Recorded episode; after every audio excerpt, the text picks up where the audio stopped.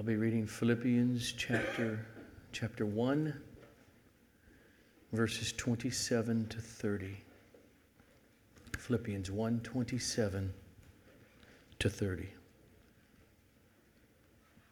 Only let your manner of life be worthy of the gospel of Christ, so that whether I come and see you or am absent, I may hear of you that you are standing firm in one spirit with one mind, striving side by side for the faith of the gospel, and not frightened in anything by your opponents.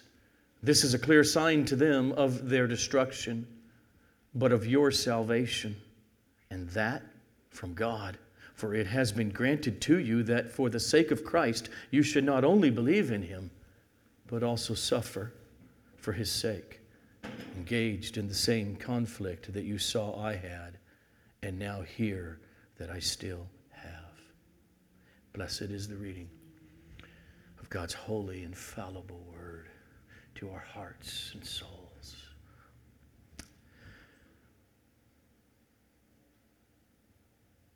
Father, may we have ears to hear. May we hear the beauty, the glory of Christ that awaits all who believe. May we hear it in these sobering words of your Apostle Paul. We thank you for the presence of the Spirit here that you would continue to work in our hearts, in our desires, and our affections. That in the days and weeks and years to come, we will, by your grace, be shown forth now and redound through eternity as vessels of mercy through whom the glory of Christ shows itself. So work in us to the glory of his name. Amen. Last week we saw that the Philippians have been experiencing persecution, opposition because of their stance as a Christian for their faith in Christ. And Paul's response was not, oh, so sorry about that. His response was, don't be frightened by the opposition. And by that he means don't let the opposition move you away from Christ or to fear what might happen to you temporally. Don't be frightened. And we could say, that's easy for you to say, Paul. And he would say, no, it's not easy.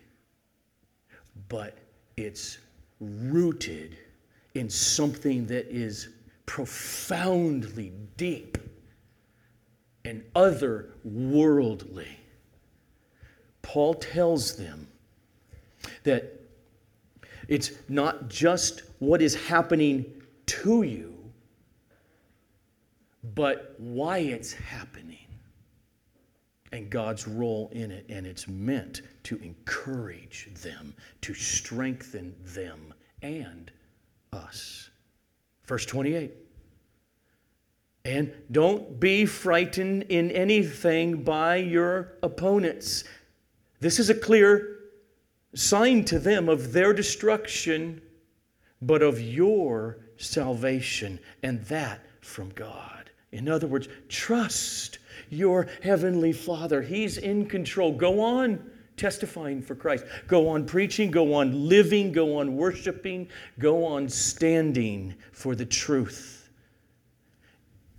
And then to make it crystal clear, Paul goes on to argue for that in verse 29. For it has been granted to you that for the sake of Christ, you should not only believe in him, but also suffer for his sake.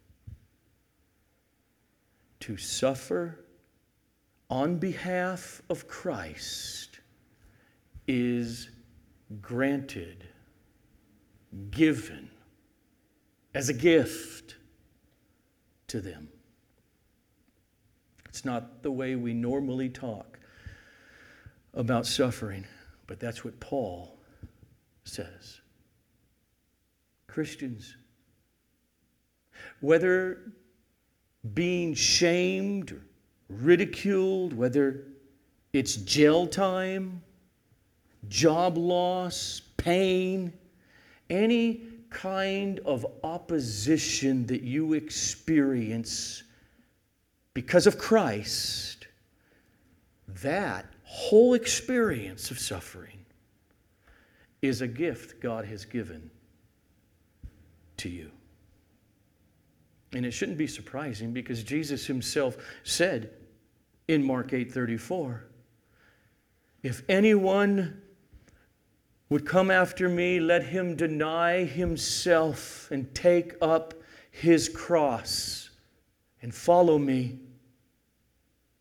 Now, don't sanitize the words because, in its original context, that language was meant to be as shocking as it sounds. To first century ears, that means take up that disgusting, ugly, heavy crossbeam upon your shoulder and stumble towards the place of crucifixion where you will be executed slowly and in shame to death.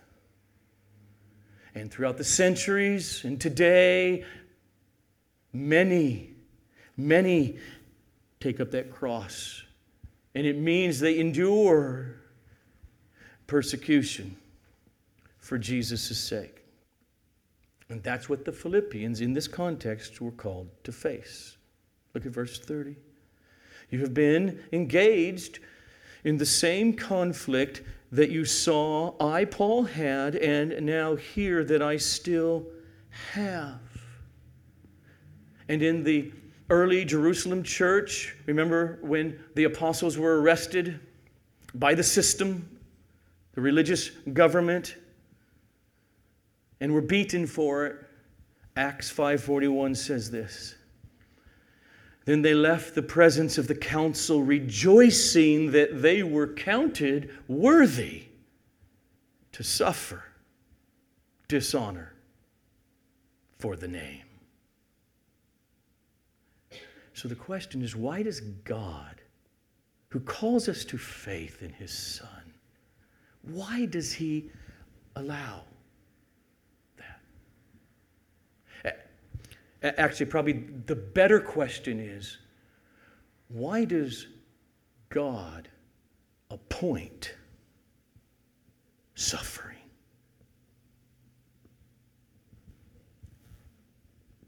The answer because these things are part of his plan for his people. 700 years before Jesus was born, God spoke through the prophet Isaiah these words It was the will of Yahweh, of God, to crush his son Jesus, to kill him.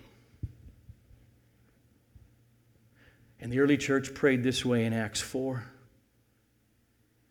For truly in this city there were gathered together against your holy servant Jesus, whom you anointed, both Herod and Pontius Pilate along with the Gentiles and the peoples of Israel, to do whatever your hand and your plan had predestined to take place. They killed Jesus. It's absolutely true.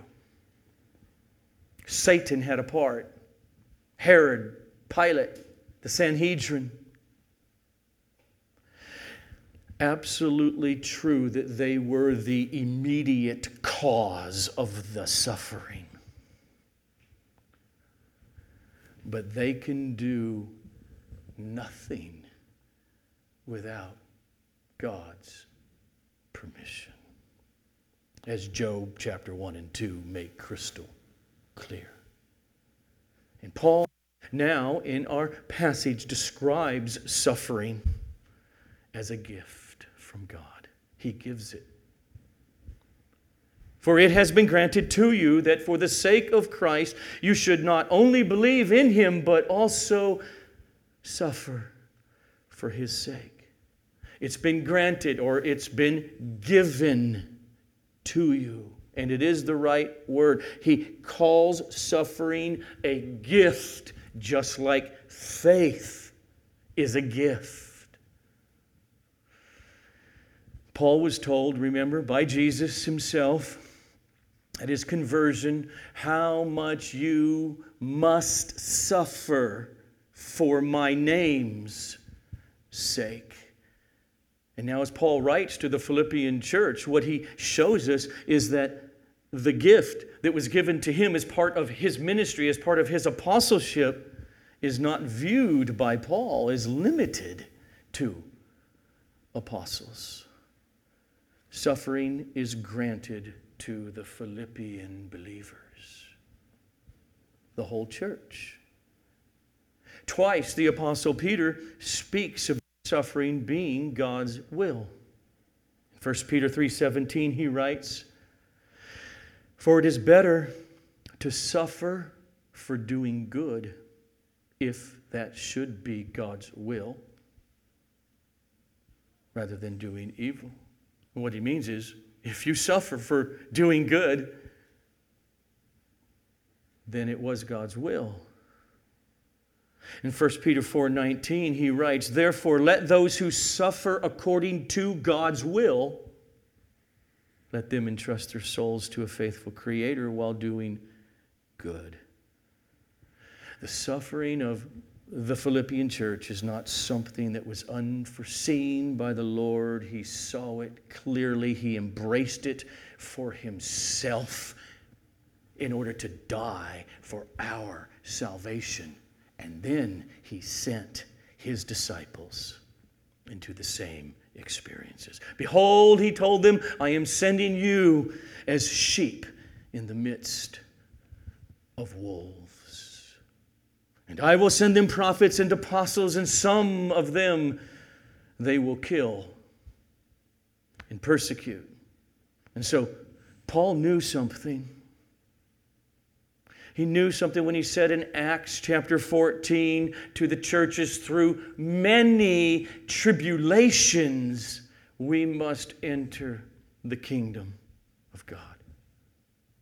And Peter writes in 1 Peter 4:12, to all the churches throughout all the provinces. Beloved, do not be surprised at the fiery ordeal among you which comes upon you for your testing. Don't be surprised as though some strange thing were happening to you. It's not strange. It's his point. It is to be expected. Paul writes in 2 Timothy 3:12, "Indeed, all who desire to live godly in Christ Jesus will be persecuted." That starts with words and it can end with death. Starts with shame, could end in torture. That's what persecution is.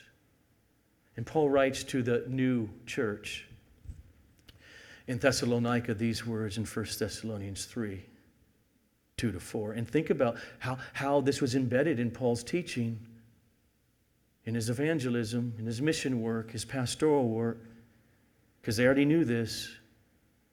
We sent Timothy to you to establish you and to exhort you in your faith so that no one would be disturbed by these afflictions. For you yourselves know that we're destined for this. Because when we were with you, we kept telling you beforehand that we were to suffer affliction, just as it has come to pass. So, what I want to do then with the rest of our time is give a few biblical answers to why. Why does God ordain, appoint, gift suffering to his children? He's sovereign. He could throw Satan in the pit right now and end it. He can end all opposition to the gospel in this world. He can end all suffering, all sickness, all disease today. But He hasn't. God wills that the Christian advance, grow in Jesus through the storms of life. And so here are reasons for why it has been granted to you for the sake of Christ, not only that you believe in him, but also that you suffer on his behalf. So, first, because suffering deepens faith, deepens holiness. Hebrews 12 starting with verse 4. In your struggle against sin, you have not yet resisted to the point of shedding your blood. And have you forgotten the exhortation that addresses you as sons? My son, do not regard lightly the discipline of the Lord, nor be weary when reproved by him. For the Lord disciplines the one he loves and chastens every son whom he receives. It is for discipline that you have to endure. God is treating you as sons. For what son is there whom his father does not discipline? If you are left without discipline, in which all have participated, well, then you are illegitimate children and not sons. And besides this, we have had earthly fathers who disciplined us and we respected them. Shall we not much more be subject to the Father of spirits and live? For they disciplined us for a short time as it seemed best to them. But God our Father disciplines us for our good in order that we may share his holiness. So the Hebrew writer puts all of the pain and all of the suffering of his people under the banner of God's caring, loving, molding discipline. And his purpose is to develop our faith in holiness. Paul writes this way in 2 Corinthians 1 8 to 9 For we do not want you to be unaware, brothers, of the affliction we experienced in Asia. Now listen to him. For we were so utterly burdened beyond our strength, that we despaired of life itself. Indeed, we felt that we had received the sentence of death. But that was to make us rely not on ourselves, but on God, who raises the dead. Immediate suffering he must be talking about is certainly at the hands of evil people, Satan. But he says now there was a purpose. And it is a purpose clause. This was in order that we not rely on ourselves, but turn and rely on God. And that is not Satan's purpose. And it's not any human agency's purpose for Paul. But through God's sovereign hand, it was his purpose. That's how Paul teaches. God knocked the props of life out from under him so that he came to the place where there was no longer a choice but to just fall upon God and receive the hope promise of the gospel of the resurrection of the dead one day.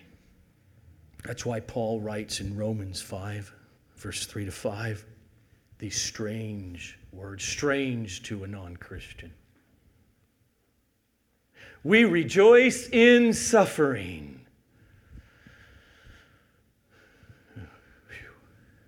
I, I don't. Give me the Advil, 800 milligrams as fast as you can. And I think Paul would too. Because read on and see his point.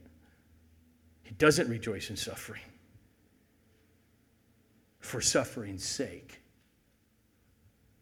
We rejoice in sufferings because we know something. Knowing that suffering produces endurance. And endurance produces character, and character produces hope. And hope, the hope of the gospel he's talking about, does not put us to shame because God's love has been poured into our hearts through the Holy Spirit who has been given to us. Suffering, he says, produces a radical hope by the work of the indwelling Holy Spirit, thus deepening character. Have you ever heard anyone say, The really, really deep lessons of my life have come through times of ease? and comfort. Not usually? It's usually from brothers and sisters in Christ over the centuries have said stuff like, every significant advance in my life of maturity and growth and grasping the depths of God and of the gospel have come through hard experience.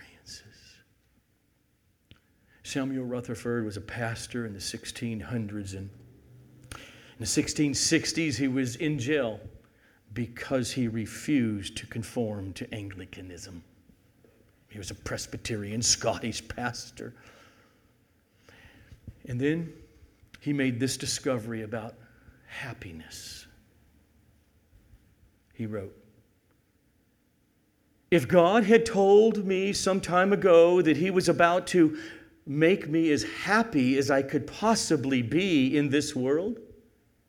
And then had told me that he should begin by crippling me in all my limbs and removing me from all my usual sources of enjoyment.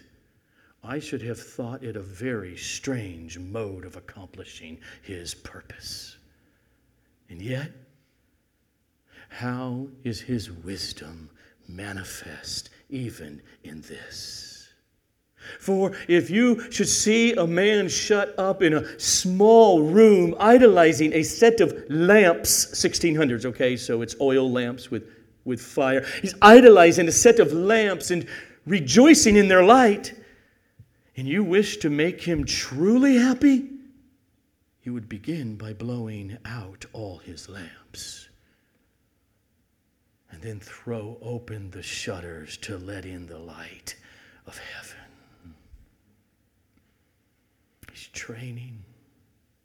And we're to pray that when our candles are blown out, we don't curse the wind that did it. God is producing faith and holiness. That's the first reason.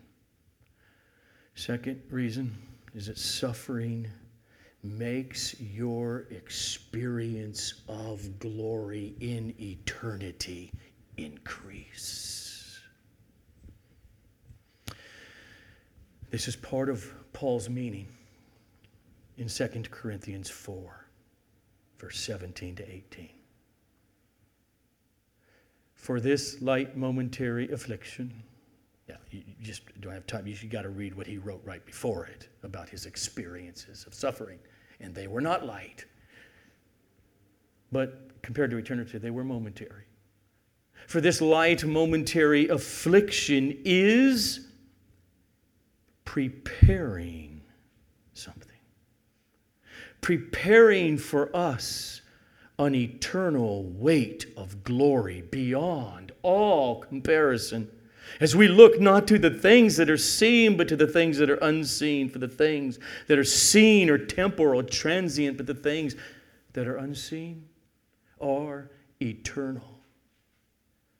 Paul's affliction is preparing or creating or bringing about a weight of glory beyond all comparison.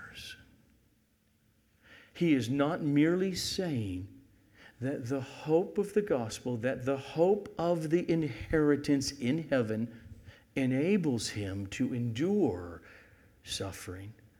That's true, and he does say that. But that's not merely what he's saying here. He's saying the suffering itself. His experience down here on earth has an effect on his eternity on the weight of glory. There seems to be a clear connection with God's people who are called to faith in Jesus Christ between their experiences, their works, or lack of them, and between their suffering endured down here and the degree of glory enjoyed in eternity. And clearly, that glory is Paul's point. And again, because I'm going to show you where he says this again, it's embedded in his theology. When he says in Romans 8 18, For I consider that the sufferings of this present time are not worth comparing with the glory that is to be revealed to us. The weight of glory or the experience of God in His glory. It seems to be more or less dependent in part on the afflictions, the sufferings we have endured with patient some of you know, but the biggest help I've ever gotten on that, that question that we Christians always ask okay, we're saved and forgiven, and sin will be wiped away, and how are there rewards in heaven? I mean, does that mean God gives me something other than God so that I can worship it in heaven and I got more than you? And, and it, the person who's helped me the, the most on this is Jonathan Edwards. So I'm going to read, probably for a minute now, just slowly from a sermon that he wrote and preached in 1740. There are different degrees of happiness and glory in heaven. The glory of the saints above will be in some proportion to their degree of holiness and good works here. Christ will reward all according to their works. He that gained 10 pounds was made ruler over 10 cities, and he that gained 5 pounds over 5 cities. Or 2 Corinthians Chapter 9 He that soweth sparingly shall reap sparingly, and he that soweth bountifully shall reap also bountifully. And the Apostle Paul tells us that as one star differs from another star in glory, so also it shall be in the resurrection of the dead. Christ tells us that he who gives a cold cup of water unto a disciple in the name of a disciple shall in no wise lose his reward. But this could not be true if a person should have no greater reward for doing many good works than if he did but few. It will be no damp, I guess it's word for bummer. It'll be no bummer to the happiness of those who have lower degrees of happiness and glory, that there are others advanced in glory above them. For all shall be perfectly happy. Everyone shall be perfectly satisfied. Every vessel that is cast into this ocean of happiness is full. Though there are some vessels far larger than others. And there shall be no such thing as envy in heaven. But perfect love shall reign through the whole society. There will be a perfect harmony in that society. Those that are most happy will also be most holy. And all will be both perfectly holy and perfectly happy. But yet, there will be different degrees of both holiness and happiness according to the measure of one's capacity. Now, the analogy that, that I use to say, okay, let me, re- what, what does Edward just said? He said this People are only saved by grace. It has nothing to do with any works or anything that one has done, period. It is all upon Christ. But down here in this life is being worked out in your resurrection and for eternity, your capacity for enjoyment of the glory of God. And so, if you got a bag of balloons of many different sizes, here's his point.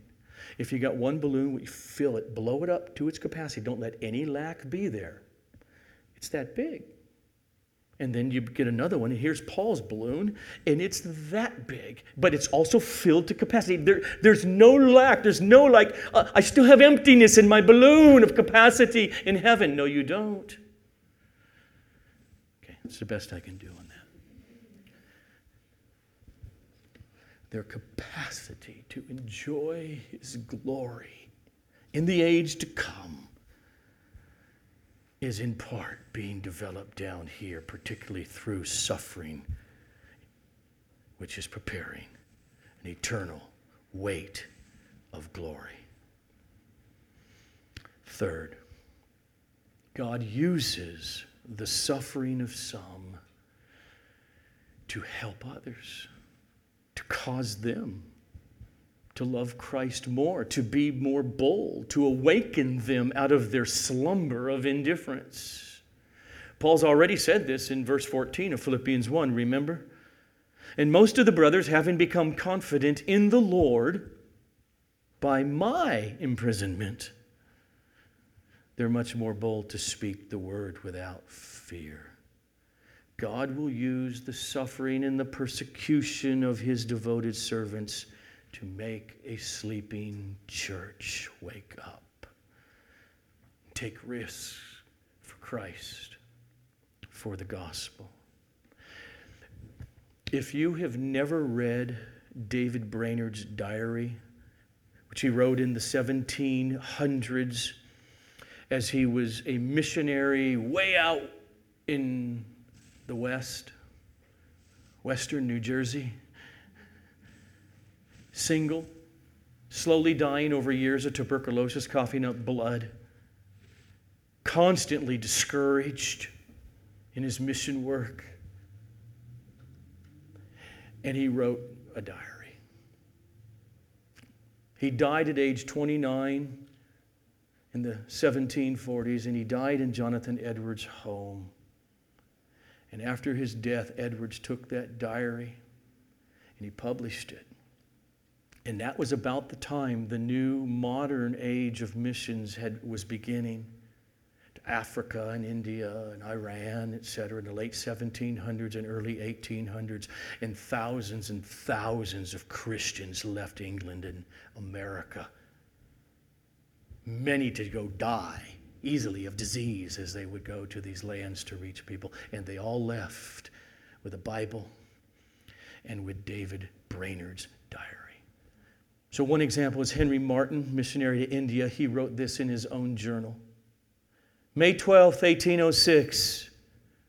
My soul was revived today through God's never ceasing compassion, so that I found the refreshing presence of God in secret duties. Especially was I most abundantly encouraged by reading David Brainerd's account of the difficulties attending a mission to the heathen. Oh, blessed be the memory of that beloved saint. No uninspired writer, meaning non biblical writer, ever did me so much good. I felt most sweetly joyful to labor amongst the poor natives here. And my willingness was, I think, more divested of those romantic notions which have sometimes inflated me with false spirits or expectations. Read Brainerd.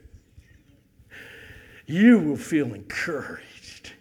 You would think, it could be worse And it was a gift.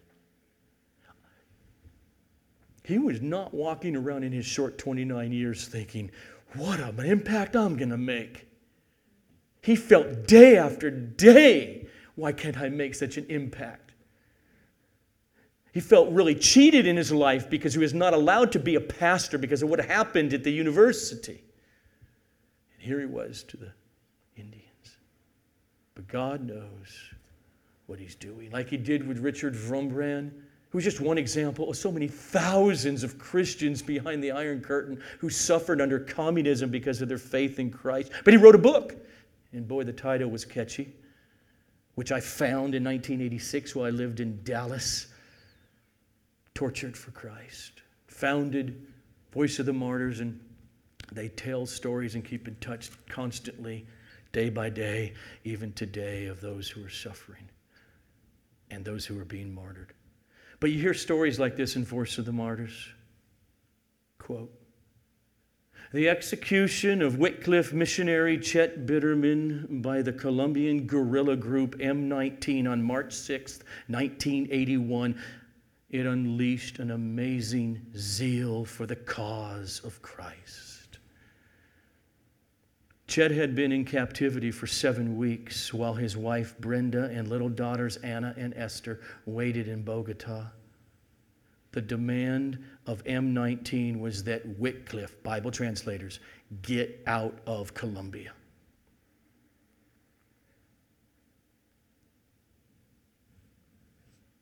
They shot him just before dawn, a single bullet to the chest. Police found his body in the bus where he died in a parking lot in the south of town. He was clean and shaven, his face relaxed. A guerrilla banner wrapped his remains. In the year following Chet's death, applications for overseas service with Wycliffe Bible translators doubled. This trend was continued. They end it. It's not the kind of missionary mobilization that any of us would choose, but it is God's way. God uses the suffering of his people to embolden others of his people. Fourth, sufferings are the container that carries the gospel of Christ's sufferings. Listen to how Paul writes in 1 Thessalonians 1, verses 5 to 6. Our gospel came to you not only in word, but also in power and in the Holy Spirit and with full conviction. God saved them, the Spirit convicted them. You know what kind of men we prove to be among you for your sake, and you became imitators of us and of the Lord Jesus. And he explains what he means. For you received the word in much affliction with the joy of the Holy Spirit. So the Thessalonians had imitated Paul by enduring much affliction with joy. And that's the kind of man that Paul proved to be among them.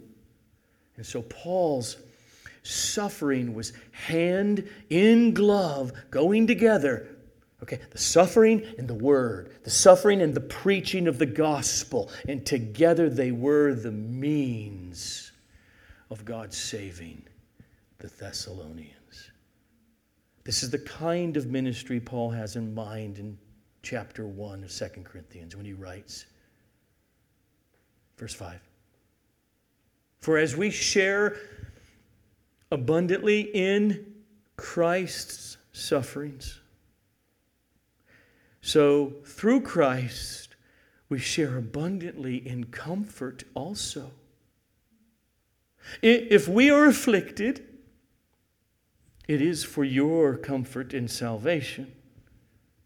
And if we are comforted, it is for your comfort, which you experience when you patiently endure the same sufferings that we suffer. The gospel of Christ's sufferings is preached by the church, often through their suffering and words. Gospel words and suffering. Paul was making Christ's sufferings real for the church.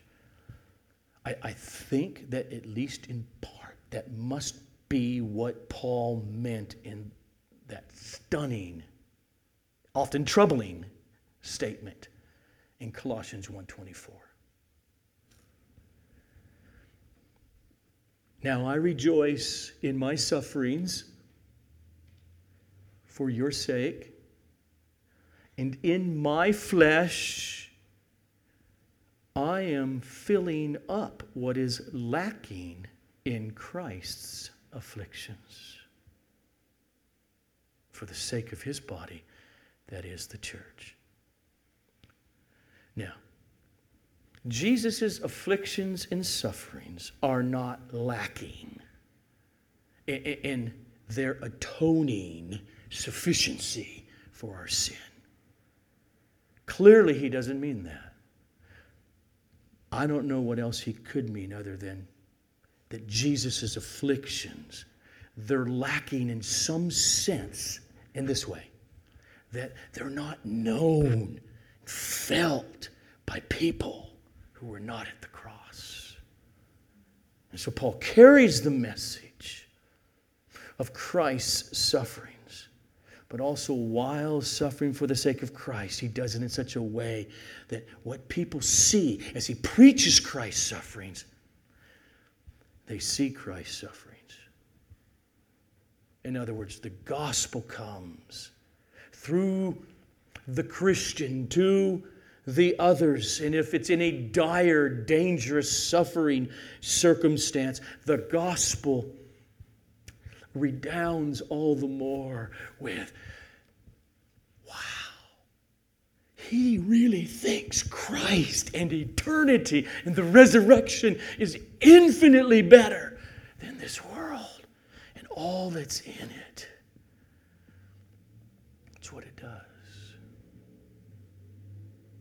Okay, John MacArthur, what in the world do you think is so great about worshiping Jesus with the community that you're willing to defy a judge and go ahead and have church anyway. Don't you understand? There are many out there who will think very badly about Jesus and about the church in this climate of fear. Don't you understand? You might go to jail and, and the financial impact, the legal doo doo you can get the church in. You'll have different responses, just like you had to Paul. But some of those responses would be, What is it? Okay, maybe I'll give it a hear finally. Is it really that great? What are you Christians about? Okay, finally.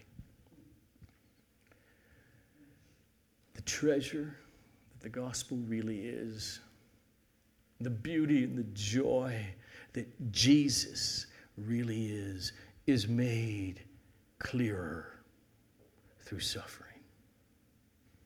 Paul's words, 2 Corinthians 12. You know them. Satan, thorn in the flesh for Paul. Satan is involved. He's sick of it. He prays, please take this out of my life. And Jesus answers, no. And he writes, but he said to me, My grace is sufficient for you, Paul, because my power is made perfect in weakness. And therefore I will boast all the more gladly of my weakness, so that the power of Christ may rest upon me. For the sake of Christ, then, I'm content with weaknesses with insults, with hardships, with persecutions and calamities. Because when I am weak, then I am strong. He was strong in suffering because the power of Christ met him in ways that he wouldn't experience down here without it. Christ's power was Paul's only power when suffering would bring him to the end of his resources. And he cast himself by the Holy Spirit upon Christ. That was God's purpose in the thorn in the flesh that he gave to Paul. So, the reason God wants such reliance is because this kind of trust is what shows the supreme value, beauty, power of Christ to sustain his people. And so, Paul writes to us For it has been granted to you not only to believe in Christ but also to suffer for his sake. God ordains suffering because through and above all of these reasons, it displays to the world just temporal, short, redemptive, historical time we're in compared to all eternity. It displays to the world and to yourselves that Christ really far more valuable than any and everything down here.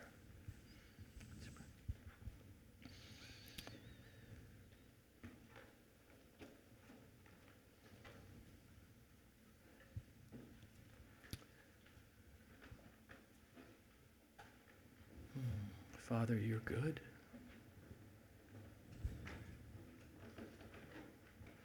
So many of your saints have suffered in ways that are unimaginable to us who sit in this room. Some of us may. Whether it's in the way we have to live through horrific persecution or mild persecution, or whether it's the way we might slowly, painfully die.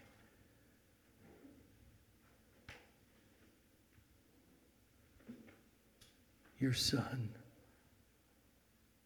is our treasure. And we thank you that we can rest our heads and go to sleep tonight without fear, knowing that you're ever present and you provide the grace to Paul and to all your children in our time of needing it. We thank you for that. To the glory of Jesus.